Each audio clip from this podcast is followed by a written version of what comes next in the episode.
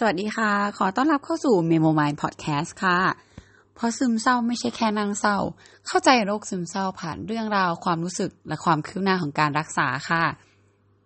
ก็เป็น EP ที่ 6 แล้วของเจอนักจิต อืม วันนี้ก็มีความเหมือนความรู้ในลอจิกใหม่ ๆ เยอะเหมือนกัน ก็เริ่มจากการที่ว่า เออเราก็ทำการบ้านที่ ที่อาจารย์เขาให้ทำแหละ ที่เป็นแบบไทม์ไลน์แล้วก็ list เกี่ยวกับแบบเรื่องของคำพูดของแม่เราหรือหลาย ๆ อย่างที่ที่มันเกิดขึ้นอะไรเงี้ยซึ่งข้อสรุปก็คือว่า อาจารย์ก็บอกว่า เออ หลายอย่างปมมาจากแม่เลยนะอะไรเงี้ย เช่นบางทีแบบแม่เราก็จะชอบพูดว่า เออ เราหัวดีนะแต่ขี้เกียจไม่ขยัน หรือว่าแบบ เออ เนี่ยทำอะไรเยอะแยะเปลี่ยนไปเรื่อยเปื่อยระวังเป็นคนจับจดนะอะไรอย่างเงี้ย ซึ่งอะไรแบบนั้นแหละที่หลาย ๆ ครั้งมันก็ทำให้เราแบบว่ารู้สึก เอ้ย ไม่โอเค กับตัวเองเท่าไหร่มันเหมือนกับเหมือนจะดีนะ แต่ว่ามันก็มีความแบบว่าอยู่ในนั้นอะไรเงี้ยแล้วมันก็เป็นสาเหตุที่ทำให้แบบ เออ มันทำให้เรามีความรู้สึกว่าเราไม่ไม่ดีพอเกิดขึ้นมาด้วย ทีนี้ เอ่อก่อนที่จะเรื่องนี้เราก็เลยมีพูดถึงเรื่องของที่เป็นเราไปดูละครเวทีมา แล้วก็เรื่องของน้องชายเราอะไรเงี้ย เราก็เล่าให้อาจารย์ฟังว่า โอเค เรื่องมันเป็นแบบนี้นะ ไปดูมาแล้วก็เนี่ยเราไม่หยุดเลยนู่นนั่นนี่อะไรเงี้ยเขาก็ถามว่าแบบเออ รู้สึกเป็นยังไงทำไม เราก็เลยบอกว่าแบบก็คือเรื่องมันรีเลทกับตัวเรามาก ๆ เราก็บอกว่าเออเพราะอะไรอะไรเงี้ยแล้วก็ผสมกับคือมันไม่ใช่แค่เรื่องแบบเสีย เสียพี่เสียน้องในในอายุที่เด็ก แล้วก็เหมือนมีผลเก็บมาจนถึงตอนโตอะไรเงี้ย มันทำให้แบบเราเข้าใจความรู้สึกของตัวละครมาก ๆ ไม่ใช่แค่นั้น แต่ว่ามันมีการที่แบบคือพี่ในเรื่องเป็นพี่ที่ดีมาก ๆ ซึ่งแบบในมุมตรงนั้นน่ะ เราก็รู้สึกว่า เออ มันเหมือนเราเอามาเปรียบเทียบกับตัวเองตอนตอนเด็ก ๆ ว่าเราไม่ได้เป็นพี่ที่ดี เท่าที่เรา รู้สึกคือจริง ๆ เราจำเนื้อความไม่ได้หรอก แต่ว่ามันเป็นสิ่งที่แม่เราบอกว่าแบบ ตอนเด็กๆ คือเราชอบแกล้งน้องหรือว่าเราชอบแบบเอาน้องคนเล็กมาเป็นพวกอะไรอย่างเงี้ยเออมันก็ทำให้เรารู้สึกฝังใจว่า เหมือนเราเป็นพี่ที่ที่ไม่ดี แล้วพอในละครในละครเวทีแบบคือ พี่ชายเป็นพี่ที่ดีดูแลน้องสาวอะไรเงี้ยเราก็มีความรู้สึกอันนั้นปนเข้ามาด้วยว่า เออเราแบบเสียใจ ในในสิ่งที่มันเคยเกิดขึ้น แล้วเราแบบกลับไปแก้ไขไม่ได้ รวมถึงแบบความรู้สึกสูญเสียด้วยอะไรหลายๆอย่างมาทำให้สุดท้ายก็เลยร้องไห้หนักมาก ซึ่งเขาก็ถามว่าโอเค เคยเป็นแบบนี้มาก่อนไหมเราก็คือเราก็เคยเป็นแบบนี้มาก่อน ประมาณครั้งสองครั้งในการดูหนังนี่เลยแหละ หรือว่ามันมีเรื่องอะไรที่แบบ เออเราพูดถึงเรื่องน้องชายเรา แล้วก็ เออครั้งหนึ่งอะกับกับ เหมือนทำจิตวิทยาบำบัดอะไรเงี้ยเหมือนเราเข้าโปรเจกต์ของอาจารย์ปริญญาเอก แล้วเราก็เหมือนมีพูดถึงเรื่องนี้ขึ้นมา แล้วก็ร้องไห้ แล้วก็เหมือนหยุดไม่ค่อยได้ หรือว่าดูหนังที่เป็นเสียน้องอะไรอย่างเงี้ยก็จะทำให้ร้องหนัก แล้วนี้ก็จะเป็นครั้งที่สามที่แบบร้องหนักมาก ทีนี้อาจารย์เขาก็บอกว่า จริง ๆ ก็ปกตินะ เราก็แบบปกติละคะแบบหนูร้องหนักมากแบบ หนักกว่าคนปกติ คือมันไม่ปกติ อันนี้คือครั้งที่ร้องที่หนักที่สุดในชีวิตอะไรเงี้ยเขาก็บอกว่าก็คือเราก็เรามีภาวะ คือเราเป็นโรคซึมเศร้าอยู่เนาะมันก็มีผลด้วย ที่ทำให้ยิ่งร้องหนักกว่าเดิม แล้วแต่ทีนี้คือก็ดีกว่าเราไม่ออก เราก็เลยหรอ แต่ก็รู้สึกว่า อืมโอเคอะไรเงี้ย คือเขาก็บอกว่า เนี่ยอย่าไปคิดให้มัน perfect สิ คือเราก็ยังติดอยู่ใน กรอบความคิดเดิมๆว่าเออเราอยากให้มัน perfect คือ เราไม่ควรจะร้องไห้ แบบไม่ควรจะทำแบบนี้แบบนี้แบบนี้คือสุดท้ายแล้วมันวนกลับมาที่ เรารู้สึกว่าสิ่งสิ่งนี้ไม่ควรจะเกิดขึ้น เพราะว่าเราอยากให้มันsmooth เราอยากให้มันโอเคให้มัน perfect ซึ่งจริง ๆ แล้ว เราควรปล่อยว่า เออ สิ่งนี้เกิดขึ้นก็โอเค มันเกิดขึ้นอย่างเงี้ยแล้วมันก็เลย เออวนไปวนมาลากมาถึงเรื่องของการที่ว่าสาเหตุแหละ ที่สุดท้ายคือกลับมาอยู่ที่เรื่องของ ความที่เรารู้สึกผิดรู้สึกเสียใจ ซึ่งความรู้สึกเสียใจของการสูญเสีย มันก็ต้องใช้เวลาคือ มันเหมือนกับว่าเราก็พอเข้าใจแล้ว แต่ว่ามันอยู่ใน ก็อย่างที่บอกว่ามันอยู่ในเลเวลที่เรื่องของเป็น cognitive ที่เราเหมือนสามารถคิดได้ แต่ว่าเรื่องของความรู้สึกมัน deep ลงไปในอีก layer หนึ่งซึ่งตอนนั้นก็ต้องใช้เวลานิดนึงแต่ที่คือก็เลยมาพูดกันเรื่อง เรื่องของครอบครัวของปมในในการที่เรารู้สึกว่าเออ เราเป็นพี่ที่ไม่ดีอะไรอย่างนี้มากกว่า เพราะว่ามันก็เหมือนเชื่อมโยงไปที่ไทม์ไลน์ที่เราทำด้วยอะไรเงี้ย ซึ่งทีนี้มันก็มีหลายอย่างเหมือนกันที่เราแบบหรอคะมันคิดแบบนี้ด้วยเหรอคะอะไรอย่างเงี้ย ก็รู้สึกว่า เออก็เป็นอะไรที่แบบน่ามาแชร์เหมือนกันเนาะคืออันนี้ก็ออกตัวไว้ก่อนว่า ถ้าใครไม่เห็นด้วยหรืออะไรยังไงก็ อันนี้เป็นแค่ความคิด หรือว่าสิ่งที่อาจารย์ที่เป็นนักจิตวิทยาที่บำบัดเราเป็นคนพูดในแง่มุมนี้ ซึ่งเขาก็บอกว่ามันก็มันก็นานาจิตตังอยู่เหมือนกัน ก็แล้วแต่ว่าอะไรยังไง เพราะคือเหมือน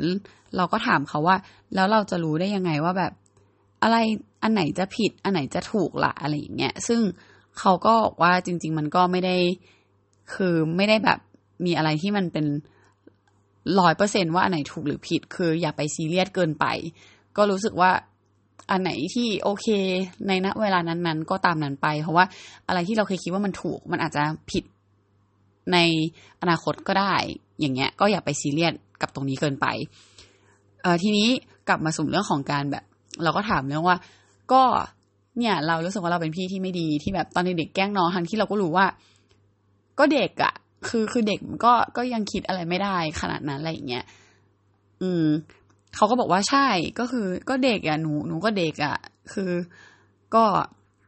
มันเป็นปกติแล้วก็แบบ แต่ว่ามันก็มีพี่ที่ดี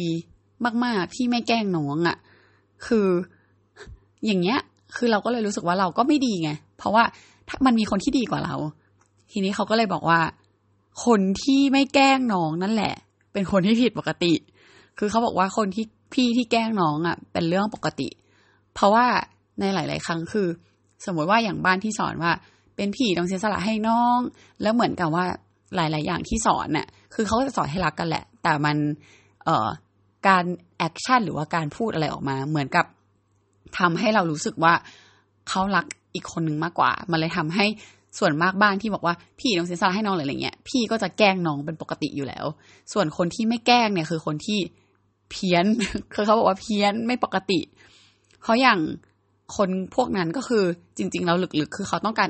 acceptance คือเขาก็รู้สึกเหมือนกัน คือเด็กเด็กที่ทำแบบนั้นก็คือจริง ๆ ก็รู้สึก เพราะว่ามันเป็นเนเจอร์ของเด็ก แต่ว่าคนที่เป็นพี่ที่ดีมากๆ หรือว่าทำดีหรืออะไรอย่างเงี้ยจริง ๆ ลึกๆก็คือต้องการ acceptance ที่แบบต้องการการยอมรับ ก็เลยพยายามทำดีถึงแม้ว่าจะรู้สึกทำให้สุดท้ายอะ่ะ โตขึ้นมามันก็มีติดอะไรแบบนี้ แล้วก็กลายเป็นว่าก็จะทำเพื่อความต้องการของคนอื่น หรือว่า เอ่อทำเหมือนเหมือนเหมือนเป็นคนดีหรือยอมทำในหลาย ๆ อย่าง ที่อาจจะตรงข้ามกับความรู้สึกลึกๆของตัวเอง เพราะว่าต้องการการยอมรับอะไรอย่างนี้เป็นต้น คือเขาก็บอกเราแล้วว่า อย่างบ้านเราก็สอนว่า เออ พี่ต้องเสียสละให้น้อง เคสก่อนหน้านี้คือ คือน้องอะมีป็นมีปัญหาว่าบ้านเขาสอนว่าน้องต้องเสียสละให้พี่ ซึ่งมันก็เหมือนเป็น ตรกกะที่สลับกันอะไรเงี้ย แต่ว่าอย่างครอบครัวก่อนเคสก่อนหน้านี้ก็คือ พอน้องต้องเสียสละให้พี่ปุ๊บก็กลายเป็นว่าน้องแกล้งพี่เขาก็เลยบอกว่าเนี่ยมันเป็นสิ่งปกติ แล้วหลาย ๆ ครั้งที่เราก็ไม่รู้หรอกว่าคนอื่นที่เขาไม่แกล้งน้องคือเขาไม่แกล้งจริงหรือเปล่า เพราะว่าจริงๆเนเจอร์เด็กทุกคนก็คือพี่แกล้งน้องกันเป็นปกติ เอ่อทีนี้เรื่องของการที่เรารู้สึกว่า เออเรารู้สึกผิด ที่เราอยากจะทำดี แล้วเราเป็นคนไม่ดีอะ่ะ อันนี้มันก็เป็นหนึ่งในความคิดที่มันเออเลอร์ที่เขาเรียกว่าแบบ เออเขาก็จะเรียกเป็นเอ่อ maladaptive schema ซึ่งไอตัว maladaptive schema นี่แหละที่เป็นตัวบอกว่า เนี่ย คิดผิดปกตินะ คือมันเป็นการแบบเหมือนมีความคิดที่เป็นในทางลบ ก็ยกตัวอย่างอย่างเช่นว่าแบบ เนี่ย ไม่ดีพอคือมองตัวเองในด้านลบ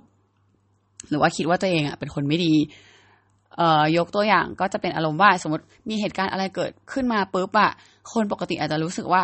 ก็เออมันก็เกิดขึ้นน่ะก็สามารถจัดการกับเหตุการณ์นั้นได้แหละ แต่พอเป็น maladaptive สกีมาปุ๊บก็คือ จะมีความคิดว่า ฉันจะต้องจัดการกับเหตุการณ์อะไรก็ตามแต่ให้เรียบร้อยสมบูรณ์เท่านั้น ก็คือเนี่ยเป็นสิ่งที่เขาก็เคยบอกว่าเราเป็นคนที่แบบ ทำอะไรต้องทำให้ให้สมบูรณ์ให้โอเค พอไม่โอเคปุ๊บก็จะมีความนอยเกิดขึ้น หรือว่าทำอะไรบางอย่างจะต้องควบคุมได้ ฉันต้องทำได้ ฉันต้องทำให้สำเร็จ คนปกติอาจจะแค่แบบ เออทำอะไรก็สามารถโอเค ก็ทำแค่สิ่งที่ทำได้ก็พออะไรเงี้ย แต่ของเราคือไม่ ถ้าเลือกทำอะไรเราต้องทำอะไรอย่างนั้นให้สำเร็จ ซึ่งก็จริง อันนี้คือเรารู้ตัวแล้วว่า เออ เราเป็นคนแบบนั้น แล้วเราเองก็ ก็พูดแล้วก็ยอมรับว่าเราเป็นคนแบบนั้นด้วย หรือว่าเนี่ยเป็น adaptive คนปกติก็จะเป็นนักค้นหาไม่กลัวความล้มเหลว แต่ว่าพอเป็น mal adaptive schema ในลอจิกที่คิดที่ผิดเนี่ยก็จะเป็นก็ไม่ไม่รู้จะทำอะไร เพราะว่ามันก็เลยนำมาสู่ที่แบบกลัวว่าจะทำแล้วจะไม่สำเร็จ เพราะว่าทำแล้วจะต้องสำเร็จอย่างเงี้ย ก็เลยเป็นที่มาของการที่เป็นเป็นซึมเศร้าด้วย เอ่อทีนี้ก็เลยมาถึงเรื่องของการที่ว่า พูดไปพูดมาเล่าไปเล่ามาอะไรเงี้ยเขาก็จะให้เราทำ EMDR เรื่องเรื่องอะไรแบบนี้นี่แหละ คือเขาก็ให้เราคิดเหตุการณ์ คือยกตัวอย่างไอ้ไทม์ไลน์อะไรที่เราพูดมาเนี่ย คือเหมือนพอเราพูดบางอย่างแล้วเขาก็เหมือนเขาก็อธิบายแหละว่าแบบเออเป็นแบบนี้ใช่ไหมอย่างงู้ใช่ไหมหลายๆอย่างคือมันตรงกับความรู้สึกของเรามาก เราก็แบบอืมน้ำตาไหลเลยจ้าไหลจอกจอกจอกจอกจนเขาก็เลยบอกโอเคงั้นเรามาทำ EMDR กันดีกว่า แต่พอจะเริ่มทำ EMDR เท่านั้นแหละ เรา เราต้องคิดจริงๆเราคือเราต้องคิดเรื่องแบบนั้นแหละเรื่องอะไรที่มันเกิดขึ้นความรู้สึกตรงนั้น แล้วก็ EMDR เพื่อทำให้มันออกไปหรือว่า หรือว่าน้อยลง ทีนี้พอเขาบอกว่าเขาจะเริ่มทำ EMDR ปุ๊บอะน้ำตาเราหยุดเลย เหมือนเราเหมือนแล้วเหมือนเราก็แบบอาจารย์คะหนูคิดไม่ออก เหมือนหนูคิดไม่ได้หนูกดดันพอเหมือนเหมือนเขาก็เถิบเก้าอี้มาแล้วจะทำ EMDR ปุ๊บอย่างเงี้ยแล้วแบบอาจารย์หนูคิดไม่ออกแล้วเขาก็แบบนี่ไงก็คิดเนี่ยสิ่งที่เขียนมาอะไรเงี้ยแล้วก็แบบ ก็ก็ก็คิดแต่ว่ามันมันไม่ได้เหมือนเมื่อกี้ที่คุยกันอะไรเงี้ยจนสุดท้ายก็คือยังทำ EMDR ไม่ได้ แล้วก็แบบขอ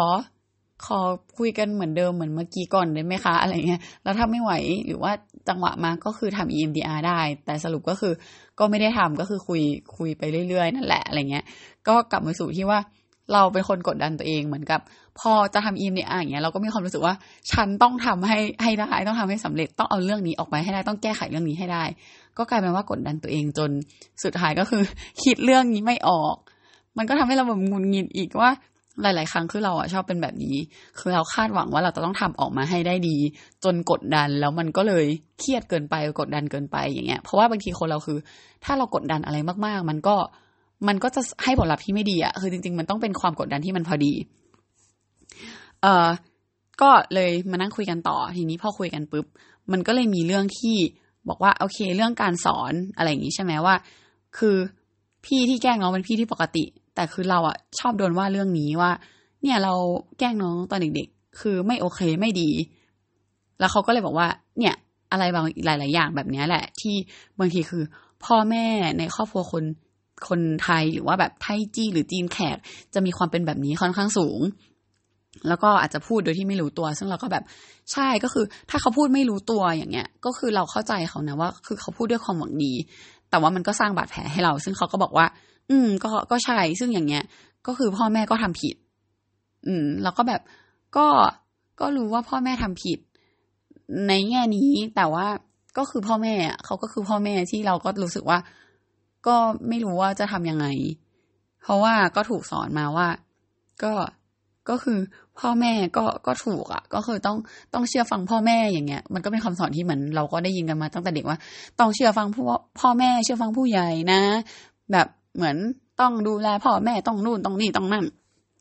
ซึ่งอะไรแบบนี้แหละ มันเป็นสิ่งที่เราถูกปลูกฝังกันมาด้วยวัฒนธรรมของเรา มันทำให้เกิดแบบ คืออาจารย์เขาบอกว่ามันเกิดเป็นแบบ narcissistic personality disorder คือมันเป็น culture ที่แบบไม่ยอมปล่อยวาง คือเหมือนกับพ่อแม่หรือการสอนหรือการเลี้ยงดูที่เอ่อจะเอาความความคิดในการที่แบบเลี้ยงดูลูก ก็จะแบบไม่ค่อยมีความยืดยืดหยุ่น หรือว่าในหลาย ๆ ครั้งก็คือให้ทำตามในสิ่งที่พ่อแม่อยากให้ทำอาจจะเป็นในแง่ทั้งของการที่พูดให้ลูกรู้สึกผิดก็ได้ หรือว่า ทำให้ลูกอับอายหรือว่าเปรียบเทียบลูกในด้านแง่ลบ เช่นทำไมลูกไม่ดีเท่ากับเท่ากับพี่ เท่ากับน้อง หรือไม่ดีเท่ากับคนอื่น อะไรอย่างเงี้ย หรือว่ากดดันลูกมากจนเกินไป ซึ่งอะไรอย่างเงี้ย จริง ๆ มันเป็นการที่เหมือนกับ manipulate คือ ให้ทำในสิ่งที่พ่อแม่ต้องการ โดยบางทีหลาย ๆ ครั้งก็คือเหมือนเป็นการเลี้ยงดูของวัฒนธรรมของที่สืบทอดกันมาที่เป็นวัฒนธรรมไทย ซึ่งเขาก็เลยบอกว่าอะไรแบบนี้นี่แหละ ที่มันคือ logic ที่ผิด เหมือนเหมือน logic ที่ผิดแล้วก็สร้างสร้างปม ซึ่งหลาย ๆ ครั้งคนที่โตมาในครอบครัวอะไรแบบนี้แหละ ที่มีโอกาสที่จะเป็นซึมเศร้า หรือว่ามีโอกาสที่จะเกิดเหตุการณ์อะไรแบบนี้ได้เยอะ เพราะว่ามันเหมือนกับมันตีอยู่กันตีกันเองในตัวแหละว่า มันมีหลายอย่างที่รู้สึกว่า ก็พ่อแม่ทำผิดอะแต่ว่าเราไม่สามารถที่จะคิดว่าพ่อแม่ผิดได้ เป็นต้น หรือว่ารู้สึกว่าเถียงไม่ได้ คือเถียงปุ๊บพ่อแม่ก็จะแบบ ทำไมเถียงล่ะ ซึ่งจริง ๆ แล้วอะการเถียงเหมือนการเถียงเลยว่าการอธิบายเหตุผลของเราอะจริง ๆ เราก็สามารถทำได้ แล้วเออเราก็เลยถามที่มาว่าอ้าวแล้วถ้าอย่างนี้ในในกรณีที่แบบทำไมพ่อแม่ถึงแบบไม่ให้เถียง แล้วคือสำหรับพ่อแม่คือ มันทำไมคือเราก็อยากเข้าใจลอจิกอะไรเงี้ยเขาก็บอกว่า เพราะว่าจริง ๆ แล้วการที่เราเถียงพ่อแม่แล้วพ่อแม่ไม่อยากให้เถียงอะ่ะ เพราะ ถ้าเราเถียงพ่อแม่ปุ๊บนั่นเหมือนกับเราจะบอกว่าพ่อแม่ไม่ดี คือเหมือนการสอนของเขาอะ่ะมันไม่ดี แล้วมันก็ทำให้เขารู้สึกว่าเขารู้สึกแย่ เหมือนกัน เหมือนคนเราทุกคนต้องการการยอมรับ หรือว่าต้องการแบบรู้สึกว่า ฉันทำดี ฉันไม่ได้ทำผิดอะไรเงี้ย แต่ว่าการที่แบบลูกเถียงกลับเข้ามามันเหมือนการที่เป็นการที่บอกว่าตอกย้ำว่า เอ้ย พ่อแม่แบบ เอ่อเลี้ยงดูไม่ดีหรือว่า จะบอกว่าพ่อแม่ผิดนะ อย่างเงี้ย ซึ่งมันก็ทำให้เขาเกิดเซลล์เดาเหมือนกันว่า เออ เขาผิด หรือว่าในแง่ของการที่แบบเรื่องของวัฒนธรรมที่บาปกรรม เออเดี๋ยวตกนรกอะไรเงี้ย ซึ่งจริง ๆ แล้ว อาจารย์เขาก็บอกว่า ไม่ว่าจะเป็นพ่อหรือเป็นแม่หรือว่าเป็นใครก็ตามแต่ คนเรามีสิทธิ์ที่จะทำผิดหรือถูกทั้งนั้น ซึ่งถ้าเกิดว่าการที่ทำผิด ต่อให้เป็นพ่อแม่ จริง ๆ แล้วเขาก็ต้องยอมรับความเสียใจเหมือนกัน คือเพราะไม่อย่างนั้นคือเราแบกทุกอย่างไว้ แล้วก็ทำตามพ่อแม่สุดท้ายก็เหมือนเป็นเหมือนเราอย่างเงี้ยที่ระเบิดแล้วคือจริง ๆ แล้ว หลาย ๆ คนที่เขาแบบบอกไปเลย แล้วพ่อแม่อาจจะเสียใจ แต่ตอนนี้คือเข้าใจกันแล้วก็ก็เป็นไปได้ มันก็เลยเป็นอารมณ์ประมาณอย่างนั้นที่เขาก็บอกว่า เออ จริง ๆ แล้วเราต้องพยายามคิดว่า จริง ๆ พ่อแม่ก็เป็นเป็นคนปกติที่ที่มีถูกมีผิดได้แล้ว ในหลายครั้งคือถ้ามันเป็นมันเป็น fact หรือมันเป็นสิ่งที่รู้สึกว่ามันมีผลต่อเราที่เขาพูดปุ๊บแล้ว มันสร้างปมหรือหรือสร้างอะไรให้เราหรือเป็นการแบบ narcissistic อย่างเงี้ยที่ที่บอกว่าเออเหมือนกับว่าพ่อแม่ต้องถูกหรือว่าการเลี้ยงดูที่เอาความต้องการของพ่อแม่มาใส่ให้กับลูกโดยที่เขาไม่ได้ตั้งใจหรืออะไรก็ตามแต่ มันก็ไม่ใช่สิ่งที่โอเค เพราะคือเราก็บอกว่าอ้าวเพราะว่าพอ intention เขาดีไง เราก็เลยรู้สึกว่าเออเราต้องเข้าใจเขา ซึ่งจริง ๆ แล้ว อาจารย์เขาก็เลยบอกว่า แล้วอินเทนชันดีแล้วมันมันผิดไหมล่ะ การกระทำอะสุดท้ายการกระทำอะมันใช่ไหม คือถ้าการกระทำไม่ใช่อะ ทุกคนมีโอกาสเสียใจเท่ากัน มีโอกาสที่จะต้องเรียนรู้เหมือนกัน อย่างเงี้ย เราก็รู้สึกว่า อ๋อ โอเค ก็เข้าใจมากขึ้นว่า เออ อะไรแบบนี้มันเกิดขึ้น เขาก็เลยบอกอีกอย่างหนึ่งว่า สมองคนเราเหมือนคอมพิวเตอร์ที่สามารถ generate คือข้อมูลทำงานได้ดี ประมวลผลได้ แต่คอมพิวเตอร์ก็มีวัน hang เหมือนกัน พอมันทำงานเยอะเกินไปป้อนข้อมูลเยอะป้อนข้อมูลผิดถูกมีไวรัสหรือว่าสามารถที่จะแบบคำนวณผิดพลาดได้เหมือนกัน มันก็เหมือนกับสมองของคนเหมือนชีวิตของคนอย่างเงี้ย เพราะฉะนั้นคือก็อย่าไปซีเรียสอะไรเยอะเกินหรือว่าพยายามที่จะแบบ เออ ปรับลอจิกตรงนี้ให้ได้อะไรแบบนี้ ก็อันนี้ก็เป็นครั้งที่ เอ่อหกเป็นเรื่องที่เราคุยกันกับเขาอะไรอย่างเงี้ยแหละ เป็นสิ่งที่เราสงสัยว่า เออ หลาย ๆ อย่างที่มันเกิดขึ้นน่ะ แล้วมันเกิดแบบสิ่งที่มันต้านกันไปมาอะไรอย่างเงี้ยมันเกิดเพราะอะไร เพราะอย่างคือเขาก็บอกว่าอย่างอะสังเกตง่าย ๆ เลยคือ หลายๆ ครั้งคืออย่าง reverse culture shock หรือว่าการที่แบบไปอยู่เมืองนอกหลายๆ คนบอกว่าชอบชีวิตเมืองนอกจริง ๆ คือ เพราะว่าเขาอะเหมือนการอยู่เมืองนอกก็คือได้ตัดสินใจอะไรเองทำอะไรเองทั้งหมด โดยที่ไม่มีใครมาคอยจำจี้จำชัยแต่แบบพอกลับมาอยู่บ้านก็อาจจะแบบทำหนุนไม่ได้ทำนี่อย่าลืมอันนี้ด้วยนะ คือเขาก็บอกแบบ คือเขาพูดมาเราก็พยักหน้าเลยอะเขาบอกว่า ตอนอยู่คนเดียวคือจะจะตื่นกี่โมงก็ได้ จะทำอะไรก็ได้ จะไปไหนก็ได้ จะกินข้าวไม่กินข้าวจะไม่ล้างจานสองสามวันไม่อาบน้ำอะไรก็ไม่มีใครว่า ซึ่งเราก็แบบ อืม ก็จริง พออยู่บ้านมันก็มีความแบบ เออต้องนู่นต้องนี่ต้องนั่นมันต้องคิดเยอะแยะไปหมดเลย ซึ่งอะไรแบบนี้เหมือนกันที่มันก็มีผล แล้วมันก็มาจาก c u เจอของของการเป็นครอบครัวคนไทยจีนนี่แหละอะไรอย่างเงี้ย ก็นี้ก็นี้ก็เป็นประมาณนี้ที่ที่คุยกัน เราก็รู้สึกว่าเออหลาย ๆ อย่างมันอาจจะเป็นประโยชน์สำหรับหลาย ๆ คน เออ หรือแม้กระทั่งว่าเรื่องพ่อแม่อย่างเงี้ยเราก็ยังรู้สึกอยู่ว่า เอ้ยเราพูดอย่างนี้มันมันผิดหรือเปล่า มันบาปหรือเปล่า แล้วทำไมหลาย ๆ คนเขาก็ดูแบบไม่เห็นมีปัญหากับพ่อแม่เลย ซึ่งอาจารย์เขาก็บอกว่า แล้วเราจะไปรู้ได้ยังไงว่าเบื้องลึกเบื้องหลังในสิ่งที่เขาไม่ได้แสดงออกหรือว่าในสิ่งที่เราเห็นน่ะเขาจะโอเคกันทุกเรื่องจริง ๆ หรือเปล่า หรือจริง ๆ ถ้าโอเค พ่อแม่ เขาอาจจะไม่ได้เหมือนพ่อแม่เรา พ่อพ่อหรือแม่เขา แม่เขาอาจจะไม่ได้จู้จี้หรือว่าแบบเหมือนเป็นคนที่เลี้ยงมาแบบเรา แล้วเขาอาจจะมีปัญหาในแง่อื่นเหมือนกันก็ได้ เพราะฉะนั้นก็อย่าไปเปรียบเทียบหรือว่า อย่าไปคิดว่าเราไม่ดีอะไรอย่างนี้ แล้วเขาก็บอกว่าจริง ๆ เขาชอบที่ศาสนาพุทธสอนนะว่าให้เดินทางสายกลางไม่ตึงไปหรือย่อนไป อย่างหลาย ๆ ครั้งที่แบบ เราโทษตัวเองหรืออะไรเงี้ยก็คือเป็นการที่เราตึงเกินไปเหมือนเราอยากจะเป็นคนดีแบบไม่ต้องไม่เป็นพี่ที่แกล้งน้องต้องไม่นู่นไม่นี่ไม่นั่นต้องเป็นคนแบบนี้สิแบบเหมือนอยากจะเป็นคนดีแล้วตึงมากอะไรเงี้ย ซึ่งมันก็ไม่ดีคือให้เดินแบบสายกลาง แล้วก็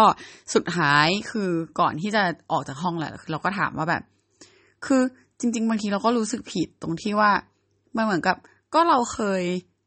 โอเคมาก่อนในหลาย ๆ อย่าง แล้วอยู่ดี ๆ วันนี้มันแบบมันไม่โอเคแล้วอะไรอย่างเงี้ยก็เลยคิดว่าเออมันไม่ปกติ เขาก็เลยบอกว่า ใครจะไปรู้มันเหมือนกับว่าเราอะเป็นแก้วที่เหมือนน้ำมันก็หยดลงมาเรื่อยๆไงแล้ววันหนึ่งคือ หยดมันอาจจะหยดนิดเดียวก็ได้แต่มันคือหยดที่ทำให้น้ำมันกระเฉาะออกมาแล้วล้นออกมาจากแก้วอะ ใครจะไปรู้ว่ามันคือโมเมนต์แบบนั้นไงอะไรอย่างเงี้ย ก็เลยรู้สึกว่า เออ ถ้าคิดแบบนั้นมันก็เห็นภาพเนาะเหมือนแบบเราก็เก็บเก็บเก็บเก็บมาแล้วสุดท้ายคือมันกระเฉาะแล้วอย่างเงี้ย ก็เลยก็แก้ไขตรงนี้กันไป ก็เดี๋ยวดูว่าต่อไปจะเป็นยังไง ก็เดี๋ยวจะพยายามทำ EMDR อีกแหละ แต่ว่าหลังจากนี้ก็เดี๋ยวเราจะมีไปลอนดอน ซึ่งก็จะยังไม่ได้ เออเจอนักจิตไปอีกยาวๆเลย เจอทีก็คือน่าจะยี่สิบสามยี่บสี่เดือนหน้าอะไรอย่างนี้เลยอะ่ะ ก็จะมีแค่พรุ่งนี้ที่จะเจอคุณหมอก่อนที่จะหยุดหายไปยาวๆ ก็ไม่แน่ใจว่าระหว่างนั้นจะมีอีพีอะไรออกมาไหม แต่ก็เดี๋ยวลองดูน่าจะพยายามแบบมีอะไรออกมาบ้าง ระหว่างหนึ่งเดือนที่จะหยุดไปอะไรอย่างนี้แหละ ก็ยังไงก็ฝากติดตามด้วยนะคะ Memo My Podcast ค่ะ